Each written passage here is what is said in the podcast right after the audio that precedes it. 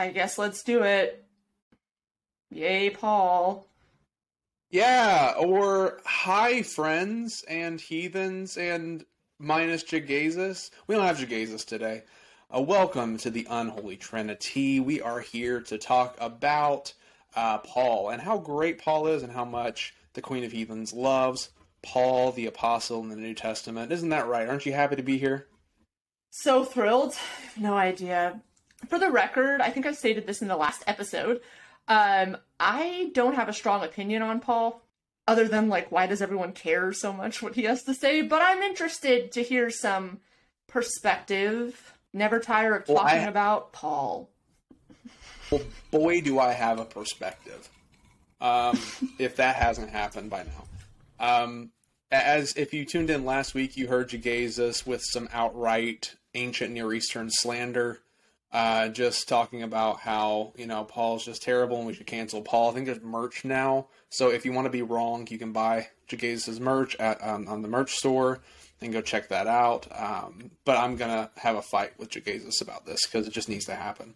Um, because well, because if I'm to be honest, I, I know that it's if you go amongst the interwebs, you'll find very quickly that Paul is not exactly everyone's favorite person um, when it comes to talking about the Bible. Everyone likes Jesus. People don't like Paul. Well, not everyone likes Jesus, but if you're going to pick one of the two, it's going to be Jesus and not Paul. I like Paul a lot. Paul was a big part of my education. Paul was a big part of my education in seminary. Um, I took two years of um, Koine Greek. My second year was exclusively translating Pauline letters. That's letters that either are by Paul or are thought to be by Paul or his followers. So Paul Tato. that's my Paul Tato. Yeah, that's all I have to offer at this moment. I, I'm I'm I'm not here for it. Put it on a shirt, you know? Yeah, Um, exactly. That'll be mine. So maybe we can start with a little bit of just kind of background. So can you tell Okay. the people, Andrew, um, Yeah. which books are actually thought to be authentically Pauline and which books are thought to be pseudo Pauline? So first off, first off, um, it is believed that Paul wrote um, half of the New Testament, so like 13 books of the New Testament.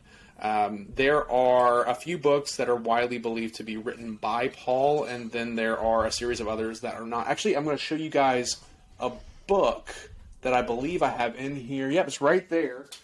It's a fantastic resource for understanding the New Testament. It is not written in any way to convince you of anything. It is Evolution of the Word by Marcus Borg. Uh, Marcus Borg is not exactly what you would call a Christian writer. He writes on Christian things. He, in his own way, considers himself a Christian, but you know who doesn't? All the evangelicals that most of our listeners don't necessarily prefer. None of them think that he's a Christian. They think he's a heretic.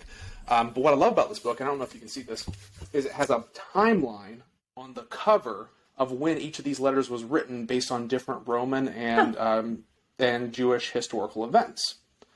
And so it's a fantastic book. It's one of my favorite references for conversations like this. So the books that are in no contest, definitely by Paul, are uh, First Thessalonians, Galatians, uh, First Corinthians. Well, all the letters that make up First Corinthians. There's a number of them. Um, Philemon or Philemon, Philippians, Second Corinthians, and Romans. Those letters are definitely Paul.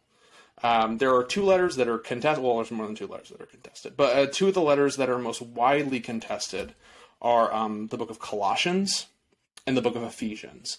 Those are very debatable. Um, very similar Pauline language, really important theology. Um, depending on who you're looking at, they're going to say he did or did not write it. Reason being, it depends on when you date them. If you date them prior to the year 70, Paul died before the fall of the Temple of Jerusalem. So he died around the same time Peter did. Paul and Peter died around year 70, between year 65 year 70. Um, so these other books, all the other books that are attributed to Paul, are either sayings that were kept by Paul that were assembled later um, by his disciples, or letters written based on teachings that he had said, or letters written based on teachings that people who taught Pauline theology would have said. Does that make any sense? I, I think yes, it did. And I think also something I probably say more often than I should. I think we have a very odd, not odd, but a very modern idea of like plagiarism today. So like yeah, it back then, if you learned under someone, if you were taught under someone, they were your teacher, your master, whatever. Oftentimes, when you wrote, you would sign it with their name um, as a sort of a sign of respect. It's like I learned everything from my teacher. You, you'll see it with like Right. Socrates and Aristotle and, and all of those people. Now, who knows? There's also just plagiarism that happened during this time, but it may well have been that it was a student of Paul or a disciple of Paul or whatever you want to call it Well- that just then attached his name to it.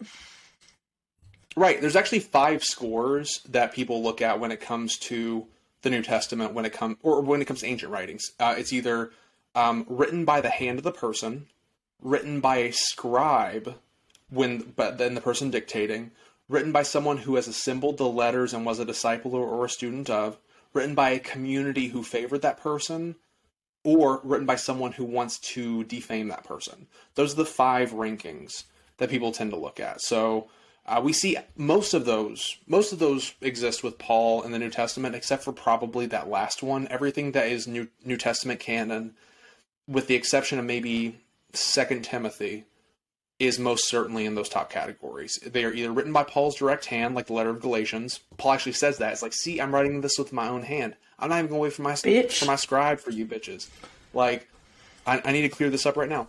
Um, most of the letters that I just talked about are the second category, like first all the letters that make up First Corinthians, all the letters that make up Second Corinthians, all the letters that uh, so like Philemon and those other ones are all written by a scribe, most likely.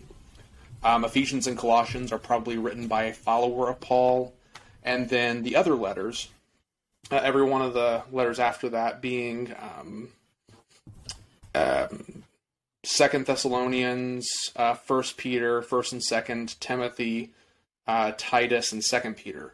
All of those are probably written by people who either never met Paul and had heard about him, or had assembled writings and sayings that they put down in letters to other communities. So never met Paul, had heard of him. So the Gospels, um, Yeah, so very so so yeah. Um, the uh, it, it- the clearest difference between um, a primary source and a secondary or tertiary source in ancient times is to look at the difference between the Greek of um, say First Thessalonians and say um, Second Thessalonians. The difference between the Greek and those two letters is the difference between written by someone who claims to be the writer and written by someone who claims to be the writer and it wasn't them. Um, the Gospels are closer to Second Thessalonians in authenticity than they are First Thessalonians interesting. by good measure. Okay, so let's maybe hop into the sort of what's going on in the background of Paul, more or less, right? So, like, what's leading up to his Right. writings, what's happening around his writings. We should probably begin at least with the books that we know are Pauline. Um, and then if we want to talk about the pseudo Pauline epistles or letters or whatever we want to call them, then we can do that as well. But I think it might be clearest to sort of delineate there since we're talking specifically about Paul. Um, does that make sense? Yeah. Yeah, it does. Um, Okay. And and I, I think if I were to make like two categories instead of the three that I gave earlier, I would put Ephesians and Colossians in that first category because the teachings are so similar to what we see from Paul in other spaces. The Greek Fair. is different, but the teachings are very similar, um, depending on who you talk to. So, like, and Ephesians and Colossians have become such fundamental letters when it comes to, well, more Ephesians than Colossians, but Ephesians has become kind of an example of how we treat Paul as a primitive voice when he was actually a progressive one. Interesting. For So. I guess we should start maybe with some of the dating. So as far as I know, um, the letters of Paul we see they're starting to be written around 50 CE, right? So about 20 years before the destruction of the temple. Um, Yep. I'm sure there's a wide range there, but that's sort of when they start. I think it's interesting. It's always interesting to me to tell people that the letters that we have from Paul are actually the earliest writings that we have in the New Testament. Uh, it's just that because A we lot. put them in a different order, it's all jumbled in our brain that we think it happened in this very linear way. Um, so, sorry, go ahead. No, it's good. So it, what's really interesting is like depending on how conservative or liberal you want to be about it, we have seven teachings from Paul and from the churches that are assumed to be Paul's churches. Seven of them before we have the first gospel. Um, so, and what's really interesting is that these communities that are reading the gospels are Pauline communities. They're communities that have been developed on Paul's teachings. And so everyone who was writing the Gospels came from a Pauline community. And everyone that was reading the Gospels was in a Pauline community. So, in a weird way, the underpinning for everything we know about Jesus comes from Paul instead of the other way around. That's Yeah. pretty interesting. So, so if we were to talk about it, the, the earliest letters are First Thessalonians and Galatians. Those are the two. Some would say First Corinthians is the first that's not a popular view amongst scholars. It's usually First Thessalonians or Galatians is the is the first letter for a couple reasons. Do you want to talk about those? Yeah, sure. So, uh, um, so, so for First Thessalonians, we see some documentation that's pretty early in circulation. Um, it is also um, we see the fewest events mentioned that have to do outside of the life of that church's theology in First Thessalonians. Galatians has some more developed church drama. That isn't the only reason, but that's a big reason that Galatians is later, later than First Thessalonians. But the reason that uh, First uh, First Corinthians gets third place is because First Corinthians is not one letter. It's at least two, if not three, letters that have been mashed together and then were circulated. Um, there's a couple of reasons. Paul is actually very good at staying on one plot point if you read the entire letter. He's really good at it. Um, so when you read First Thessalonians, if you read the entire thing in one sitting, you get one message, and a lot of it has to do with, based on the end times, how do we handle death? That's what's the main thing happening there. Galatians, one problem. If anyone is telling you that you need to be circumcised before you're baptized, they should castrate themselves. Yeah, that's it. That's in the book. We skip over that part. That's some Def Jam comedy shit. Like it, it- he goes hard in that letter. Um, first Corinthians is not as clean as those first two. It's a messy, messy letter. Um, it has at least a couple plot cut? points. Because the dick joke. Yeah, that's good. I- Um, I mean, you, I had to make it. Like, It- no, it was great. I, I'm happy we're here for it. So, uh, First Corinthians, it, it's a messier letter. There's at least a couple plot points in it. It's most likely that this is a couple letters, and if it's a couple letters, they were assembled after the fact and then circulated. So, odds are they didn't assemble a couple letters and circulate them prior to the writing of First Corinthians or First Thessalonians and prior to the writing of Galatians.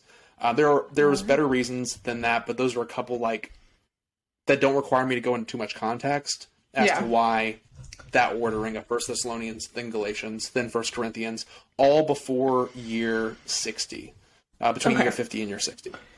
so as just like a fun fact, because I like the Romans, it's interesting that, to know that during this time, between 41 and 54, um, Claudius was the emperor. And so the empire was actually going through a big period of expansion. Um, But then after that, in like 64, I believe. No, not 64. I'm sorry. Let me double check my. Not 64. Um, 54. The Nero comes into power.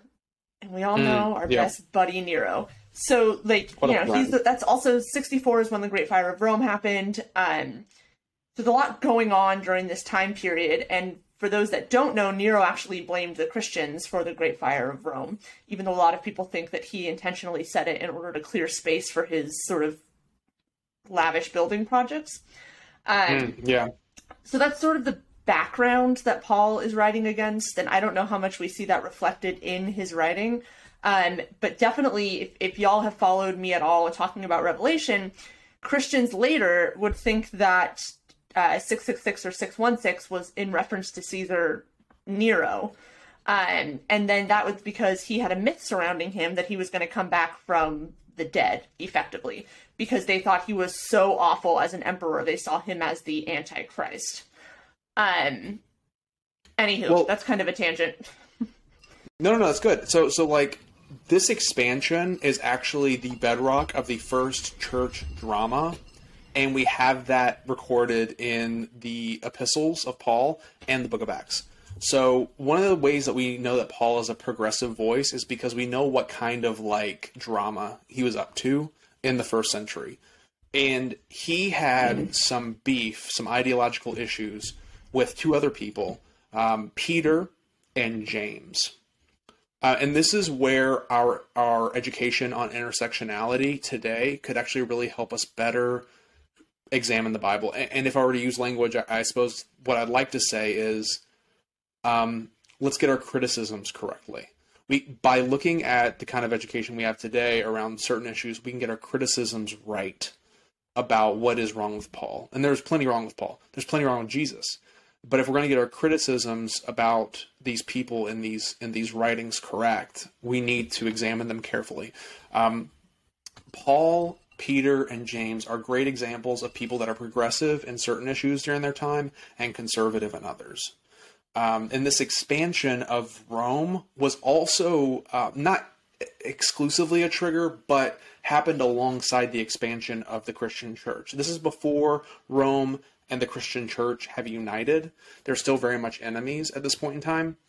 Um, but we see Paul, even in his greetings, making note of the Greek and Jewish contexts around him, or the Israelite context, I should say, because the word Jew was not universal yet for all uh, followers of Adonai. So uh, he says grace and peace at the beginning of all his letters.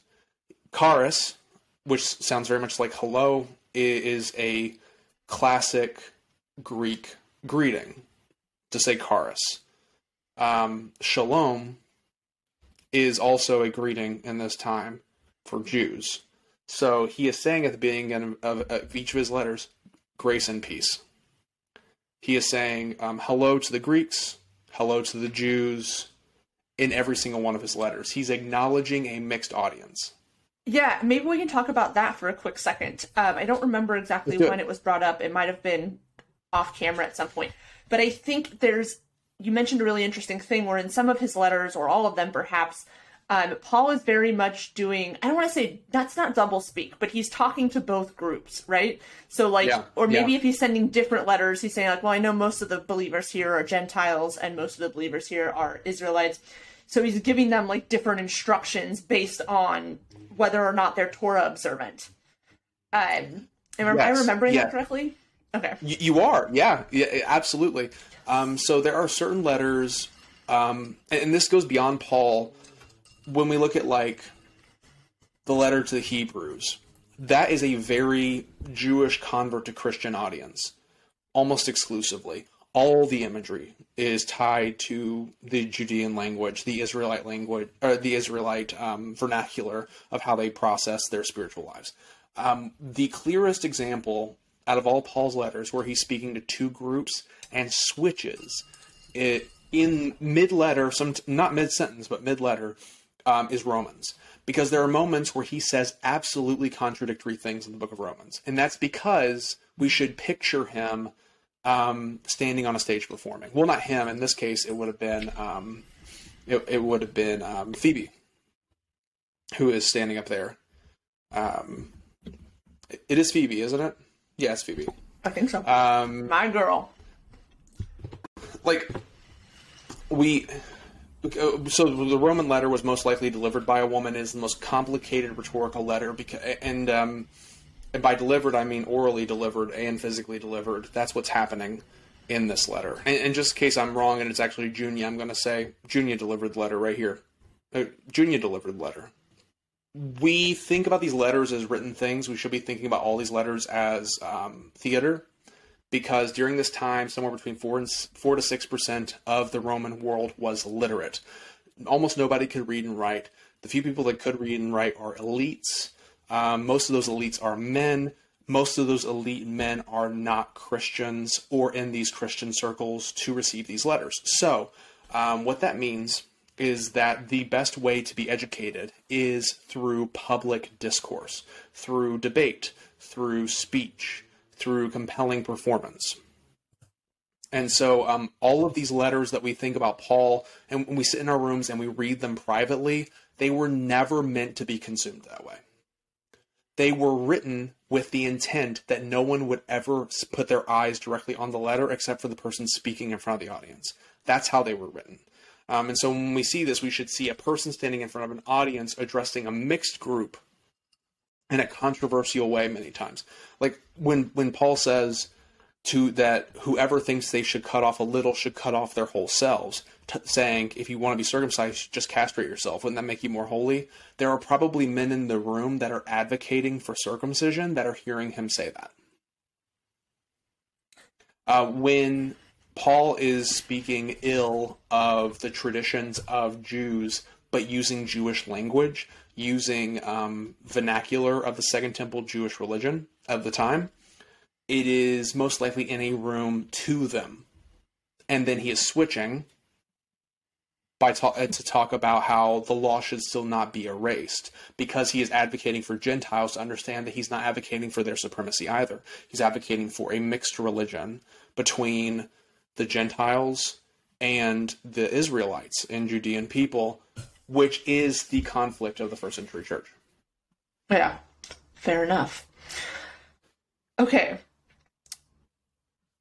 So maybe let's get into what do you think is the most common sort of miscriticism of Paul?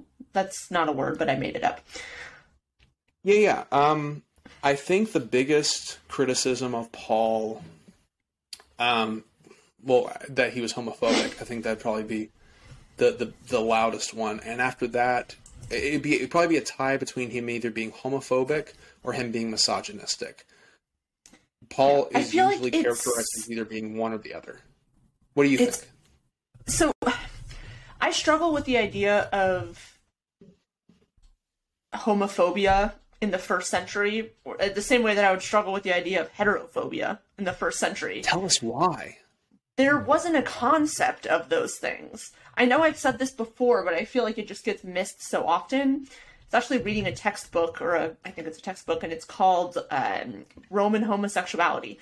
And the entire intro is the author saying that it's a stupid play on words because nobody would have had any idea what homosexuality was. So he could have named the book Roman Heterosexuality, and nobody still would have had any idea what the, the book was about.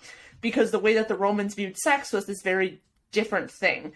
Um, and again, I know we've talked about this before, but Romans were incredibly concerned, Roman men, with being the penetrator in the sex act. They were incredibly concerned with their dicks, which, like, not a lot has changed, TBH. But they were incredibly concerned with this power position, effectively, because being powerful was what was most important, right?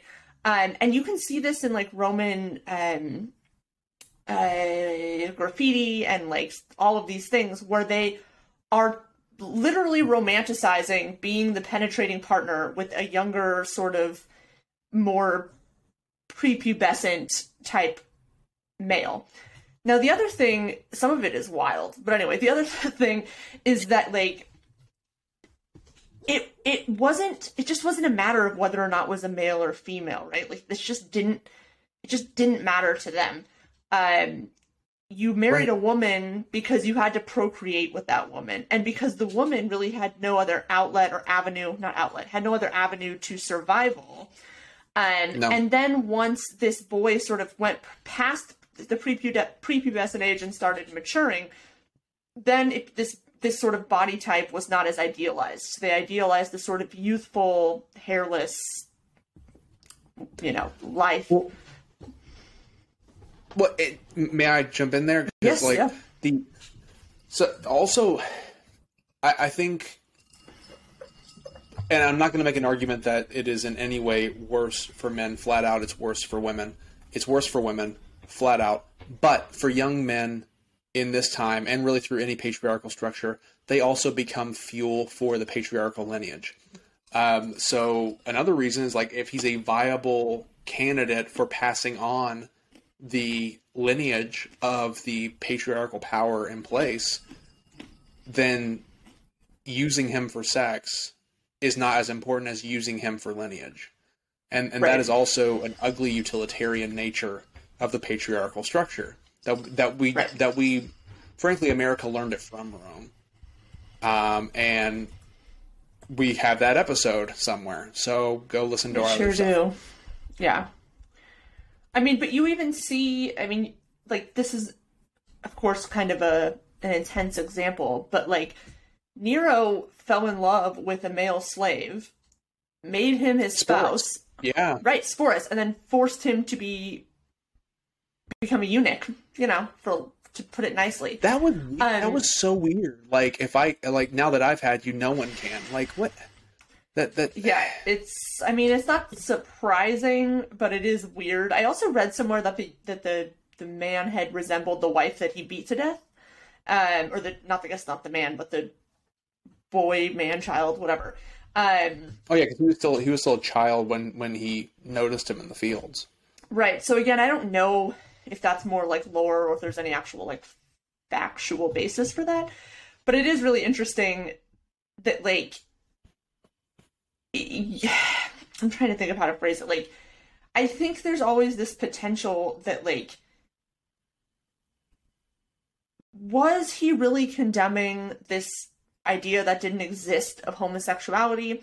Or was Paul really saying, like, hey, um, if you can't control your sexual urges, at least get married? uh, and then you can do, like, do it with your wife.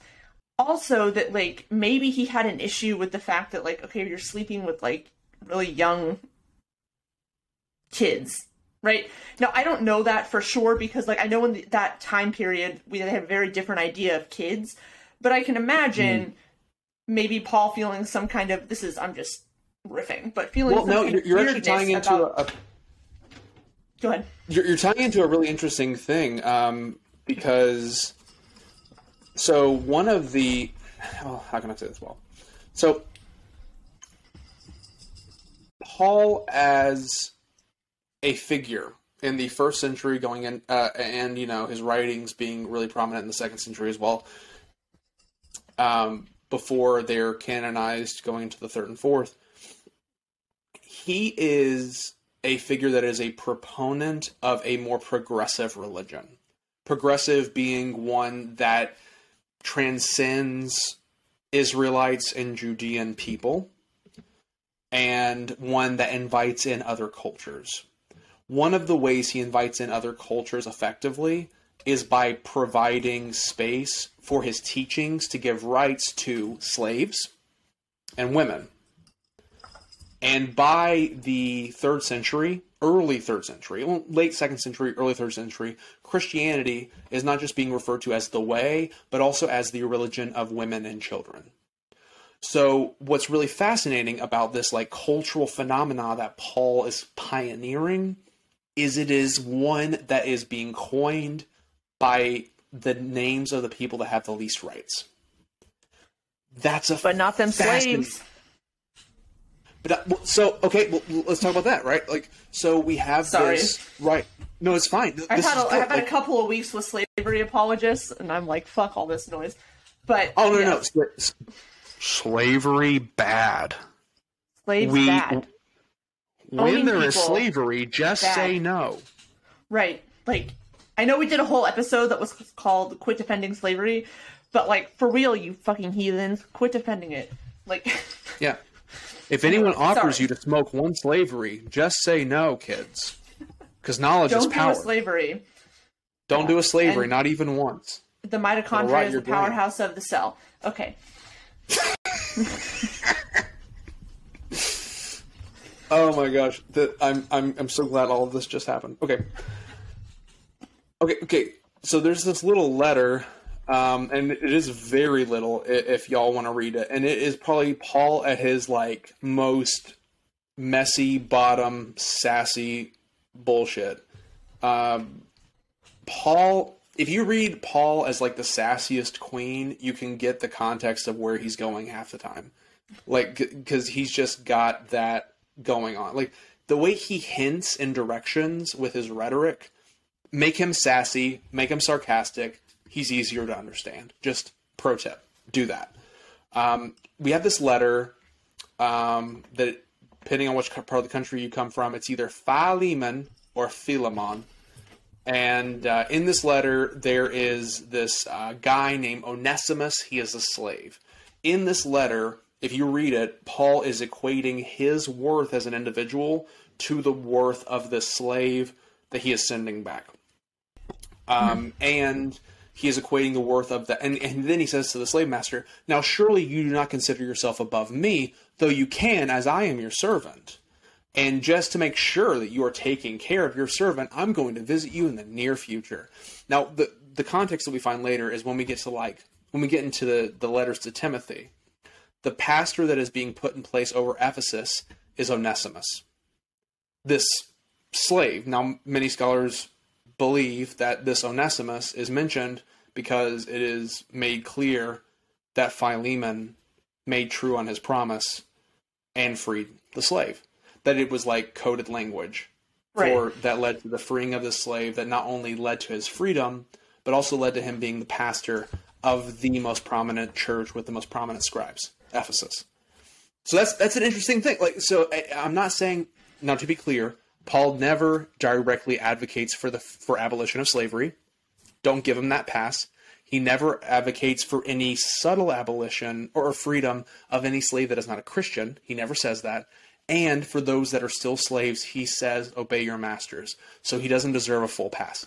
But there is a weird thing happening here in a Roman world that has its entire economic structure built on slavery. And actually, we do till today. We just, the 13th Amendment allows us to arrest people and make them slaves, America. So let's not pretend we're above it all. But that's a fascinating little thing that's happening in this short rhetorical letter to this slave master. That's one of the letters that we know for sure came from Paul.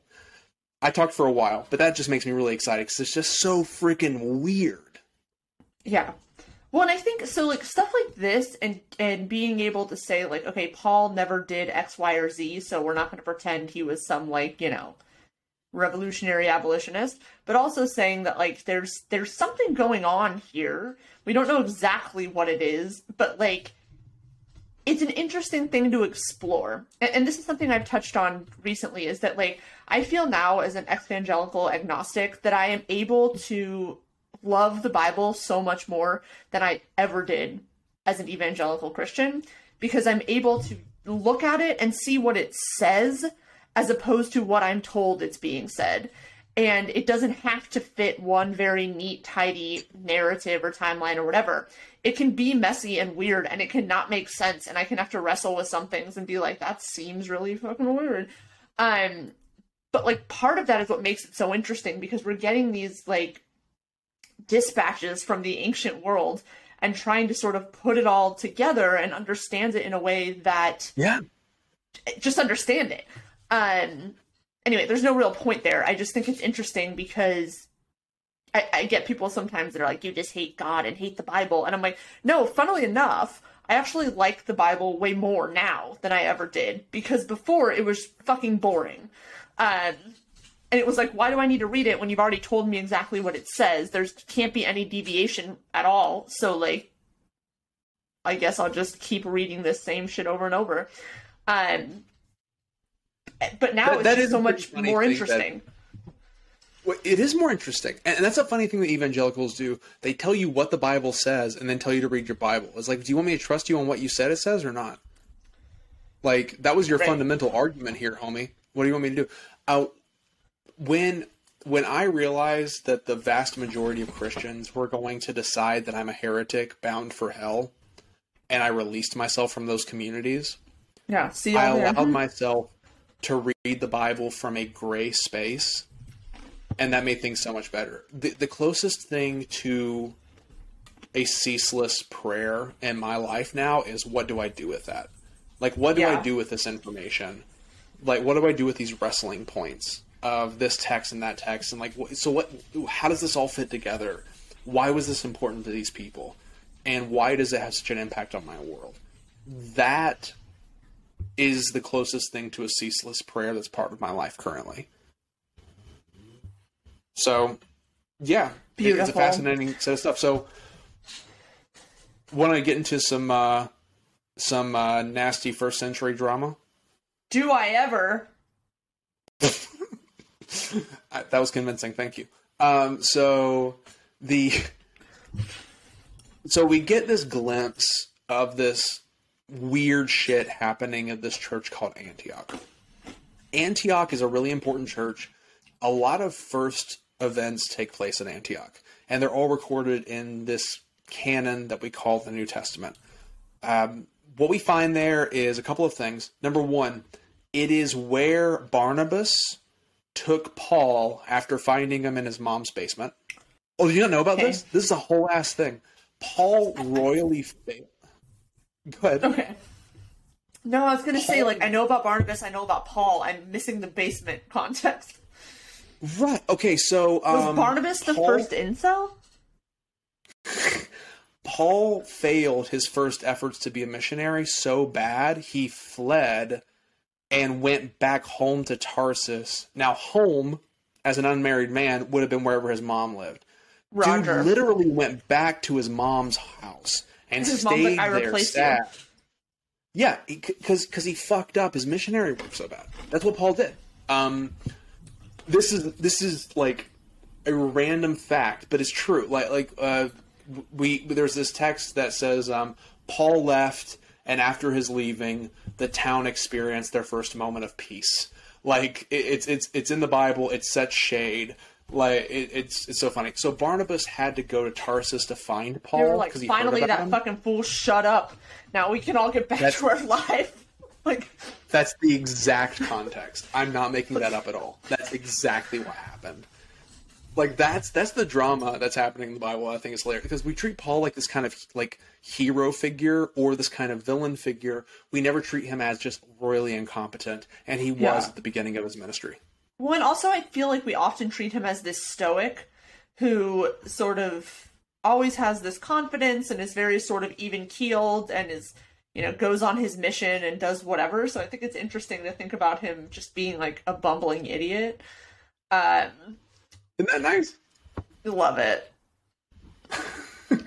anyway, So- continue. but yeah, that, that was like a whole thing. Um, so Paul, um, he failed. He went back to Tarsus. Barnabas, Loser. who is um, a leader of the church of the time, we get a hint of him at the beginning of Acts. He gives a lot of property away, um, or he sells a lot of property, takes those funds, gives it to the church, and is one of the earliest beneficiaries of the early church.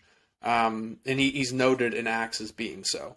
So Barnabas goes, finds Paul, brings him to Antioch to learn how to do ministry. In Antioch, that's where we get the first tension between the Gentiles and the Jews. Paul is convinced that we need to expand space for the Gentiles to have room. So Gentiles being people that are not Jews, not considered the chosen people. This is a fascinating doctrine that I think we should all be a little bit more educated on. That um, there there's this notion that these Jews who are the chosen people of God, the chosen people of Adonai, are um, that the that in some way Christ is a part of that and an extension of what God is doing. Paul says yes, and that is extended universally. That is extended also to non-Jewish people. The entire Ephesian letter is a treatise to suggest that even those that are not are not considered Jewish people are just as destined to be with God as Jews are. So, if anything, it's a letter of universalism and not a letter of Calvinism. That's what I was gonna say. I was like, sounds very universalist to me. But hey, what do I know? Colossians and Ephesians are some of you know quite a bit, and and I'm and I'm okay too. Um, my my my my first class of my second year of Greek was translating Ephesians and Colossians from from the original language and with a with a team of people. Fucking awesome class. And what I learned is that Colossians and Ephesians is the loudest treatise for universalism that exists in the Bible. It is absurd. And it is centered around cultural inclusion of non Jewish people into the kingdom of God. When you think about Paul from that lens, he doesn't seem like this woman hating, Stodgy slave condoning. Yeah, he's Yeah. he seems different, especially when you think about James, who is often considered the social justice person of the New Testament because of the letter of James. The first, like the letter of James, is so good for social justice work today, but he Yeah. was a fairly conservative, Torah observant Christian who Yeah. believed that we needed to be practitioners of the Torah, but a lot of the social justice narratives we get from the Bible come from the Torah. Okay, Uh, I just have to do a quick like aside. I was on Twitter. Sorry, I'm getting I'm does. getting long-winded. Please No. This is just like a funny aside. So I was on Twitter minding bigots business like I do, um, and I ran across this guy's tweet that was like, "What the gospel is," and it was like Jesus crucified and resurrected. Like that was it. And then he was like, "What the gospel isn't: feeding the poor, doing justice, taking care of like the needy, like." Like racial equality, and I This was like, motherfucker. have you read James? Have you read James?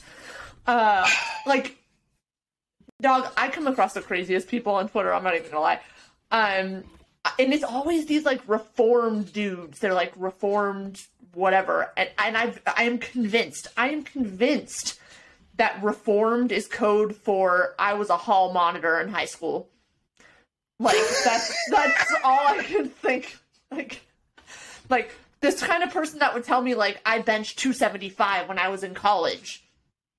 Okay?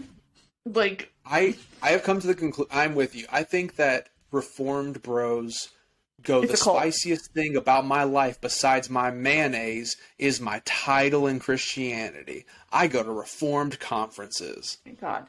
Pastor, father, husband. um and then they I- block me after one tweet. I can't remember the last time I encountered a reformed person that wasn't completely illiterate when it came to the Bible. But and and I mean that with all the greatest sincerity because they'll treat every different type of literature like the exact same fucking thing. And at, and when they do it, they destroy these cultures. They they are recolonizing these ancient worlds with this like whitewashed air conditioned armchair bullshit. And I'm so fucking Yeah. tired. Deuteronomy Do you want to hear something funny? Oh sorry, go ahead. Yes. And then I'm going to talk about Deuteronomy because I'm Yes. excited about it. So one of these fucking dude bros, uh Deuteronomy, am I right? No, um but one of these guys Deuteronomy. Go home. What Um, the- bye. so anyway, so like he he said something to me, and I like lit his ass up. I was like, "Listen, Walmart, Paul Bunyan." I'm not sure if you can fucking like read what I'm saying, but if you can, if you can read chapter books, you should check out academic sources. So then you might like learn something. Um, and I went on to tell him that his barber hates him. Uh, he needs a new haircut, and oh, I think that uh he called me a chick. So I was like, maybe this chick is gonna pay a visit to your dad and give him a child that he loves. Um anyway, after I did all of that, uh, I was like, "Hmm, bye. Uh, and then for some reason, Josh and Dan, Dan McClellan, hopped in to my defense to be like, she's right, and you're an idiot. And the reason I bring all of this up was because he was like, basically, I don't care if you have a PhD. I'm not really into that like critical reading. And I was like, Dan, Josh, you don't care about their. So you're right. They just they're like, well, the Bible says in plain King James Version English. Uh, so I don't feel bad at all, and I reveled in Dan and Josh taking him to task. Anyway, that has to be so much fun. That had to be so much fun. Like, because I put myself in the line of fire, I never ever ask anybody else to like jump in. But when they do, it is glorious because these men just get like, first of all, obliterated and embarrassed. They get their feelings hurt. And then they just get their like hopes and dreams dashed by smart academics that are like, you actually don't know jack shit. I, I'm gonna have to just like follow you around Twitter just to have some fun. That's what I'm gonna have to start doing. Anytime. Love it. Okay, sorry. I just wanted to tell you that story because you were saying like they have to be the like most ignorant biblical people of Well, all it- time, and yes, they are. It's so it is so frustrating. And, and don't get me wrong, I don't mind ignorance because I've been ignorant the majority of my life. But it, it's it's when you're ignorant and loud and and confident. Like just loud, just, confident, and wrong. Like worst- loud, worst confident, and wrong. Just shutting the fuck up is free.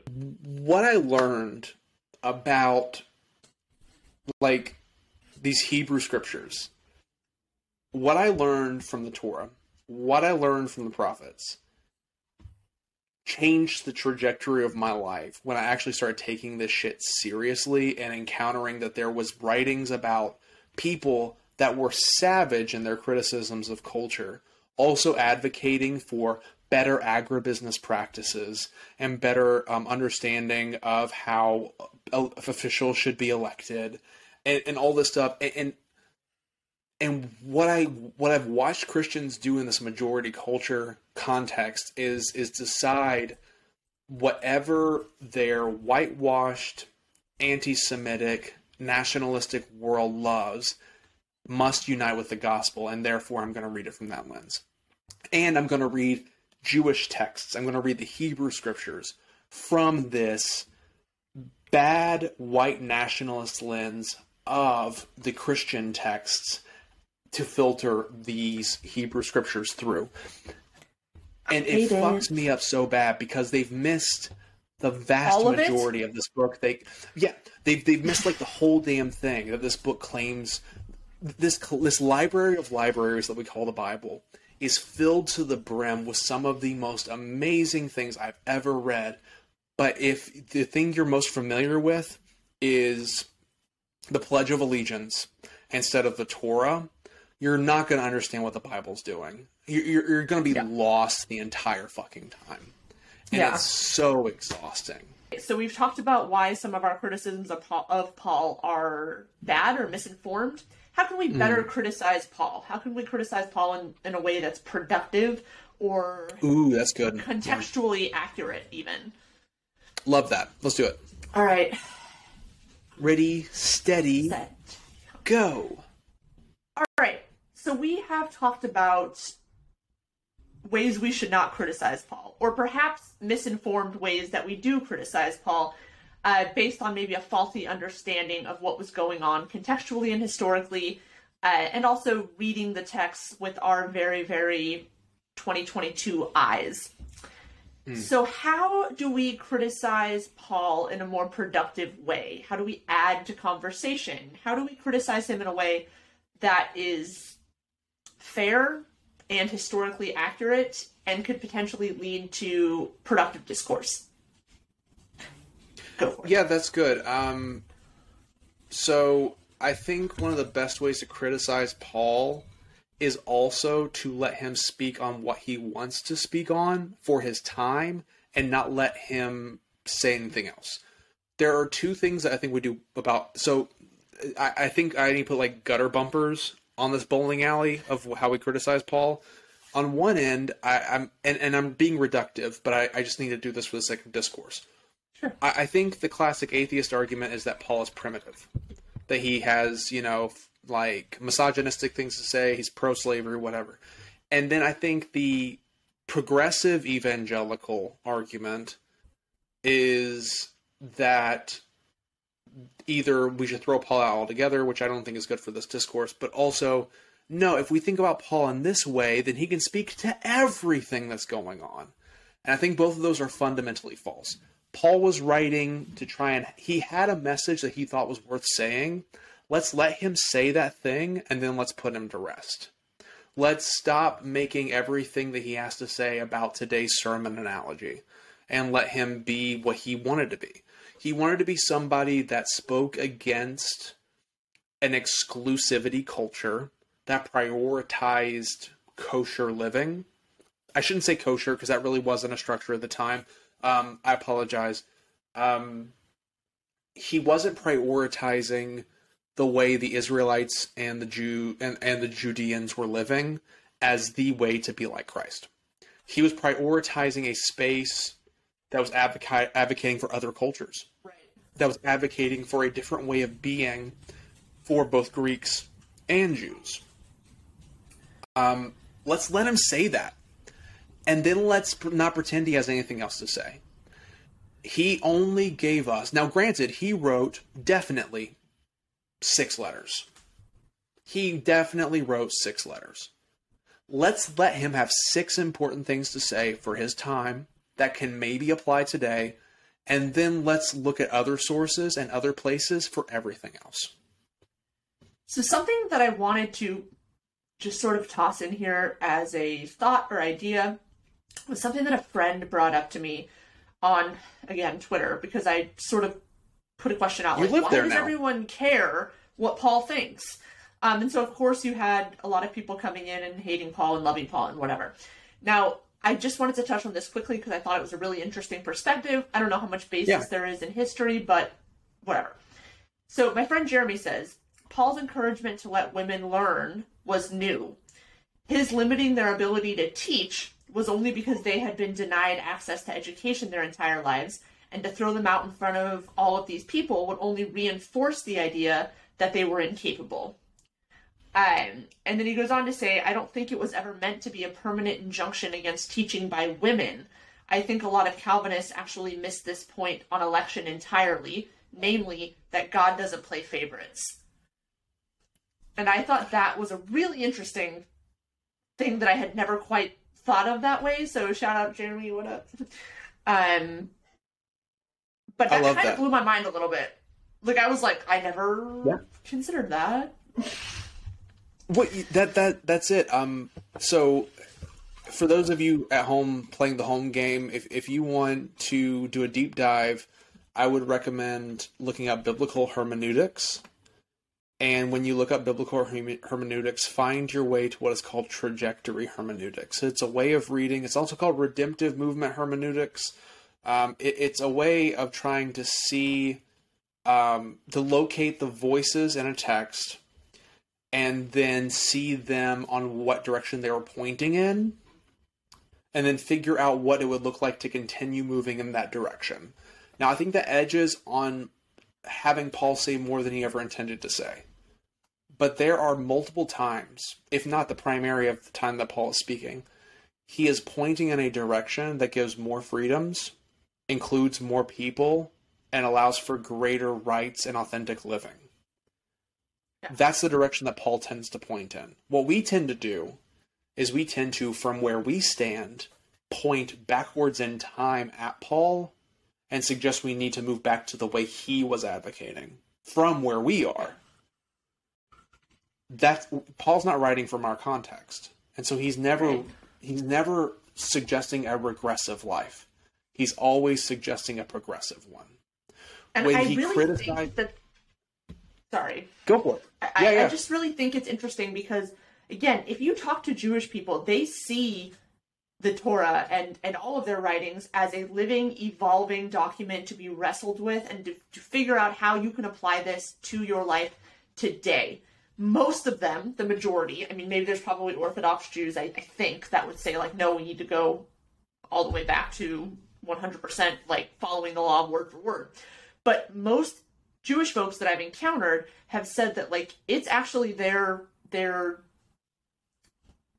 responsibility, their divine task, whatever you want to call it, to wrestle with the text and figure out what it means to make the world a better place here and now. And and this this text is evolving and it's meant to to sort of teach you over time.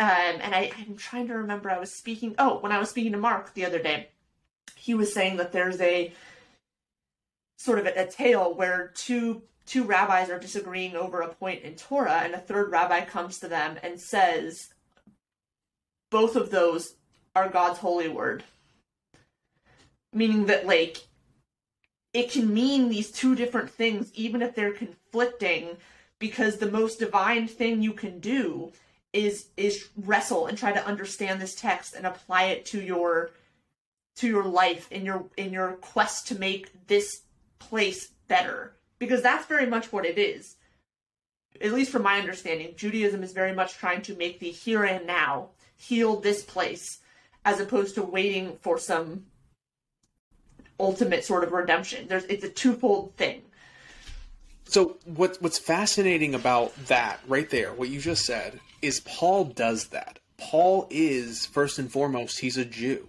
He is a Pharisee.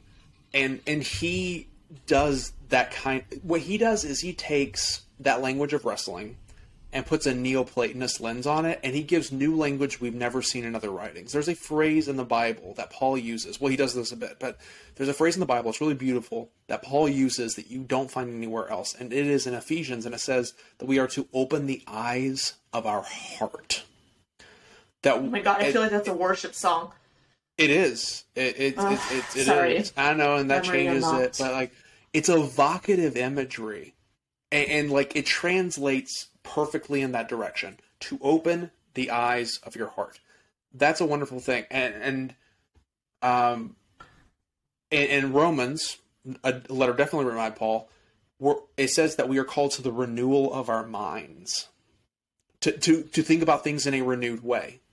Right. And he is talking to Christians about this. He's talking to the Jewish and the Gentile Christian communities in that time. So, if there's one thing that's applicable about Paul today, if nothing else, it is that we are called to rethink the way we understand the world around us. And if if that's all we take away from him, that's compelling. Right. Absolutely. Okay. That feels like a pretty so, good one, actually. I think so. What, what... Yeah. But if you want to hear more of that conversation with Mark, it is going to be Mark Leuchter is a Hebrew Bible scholar that I interviewed over the weekend, uh, and we talked about the social context for the prophets and the composition of different books in the Bible, the dating of it, and how to build bridges with people who read the text differently than you. Um, and it will be up on my Patreon in the next probably like week, but then in a couple weeks from now, it will be up on YouTube as well. And it's a really fascinating conversation. I had a great time. Um, and so if you want to hear more details on that, you can check that out.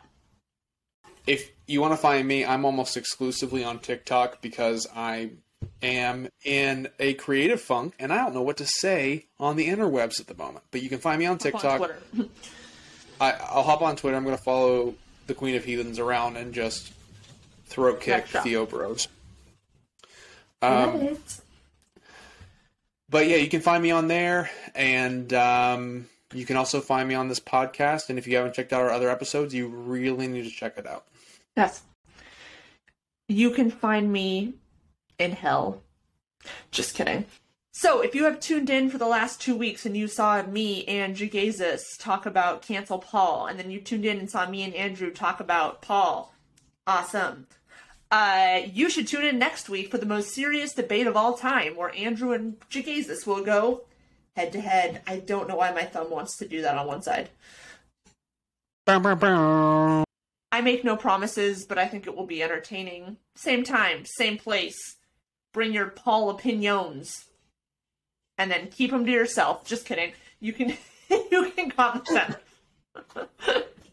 no, it, uh, it, it, should be it all. should be fun. Um, I'm going to start some casual TikTok beef with Jegaysus, and um, and if you watch this, then you now know I'm just kidding. Who's gonna win? What is the prize? I don't know. I mean, it's going to be me, but that's fine. But again, what is the prize? The pride, bragging rights. I like that. Um, All right. Well, um, one the uh, how about this? One of us has to buy the other person some random Amazon purchase that they request. Love that it. is the tune of no more than ten dollars. What about me though? Just kidding. Uh, yeah, no, that sounds like a good prize. Okay, uh, let's wrap it on up. Y'all know where to find me, Queen of the Heathens, on TikTok, Queen of Heathens on Twitter. Instagram, YouTube now, apparently. Make sure that you like and subscribe to this You can channel. find me at red underscore sage one, literally everywhere there is internet. Um, like if you don't know where all. we are now, I just what are you even if doing? If you don't know me by now, you ain't never, ever, ever, ever, ever gonna know me. All right, bye. That'd be, that'd be a great funeral song, actually. I mean, it's true. So true. It's technically and true. on that note, you... on that note, over and out. Bye. Bye.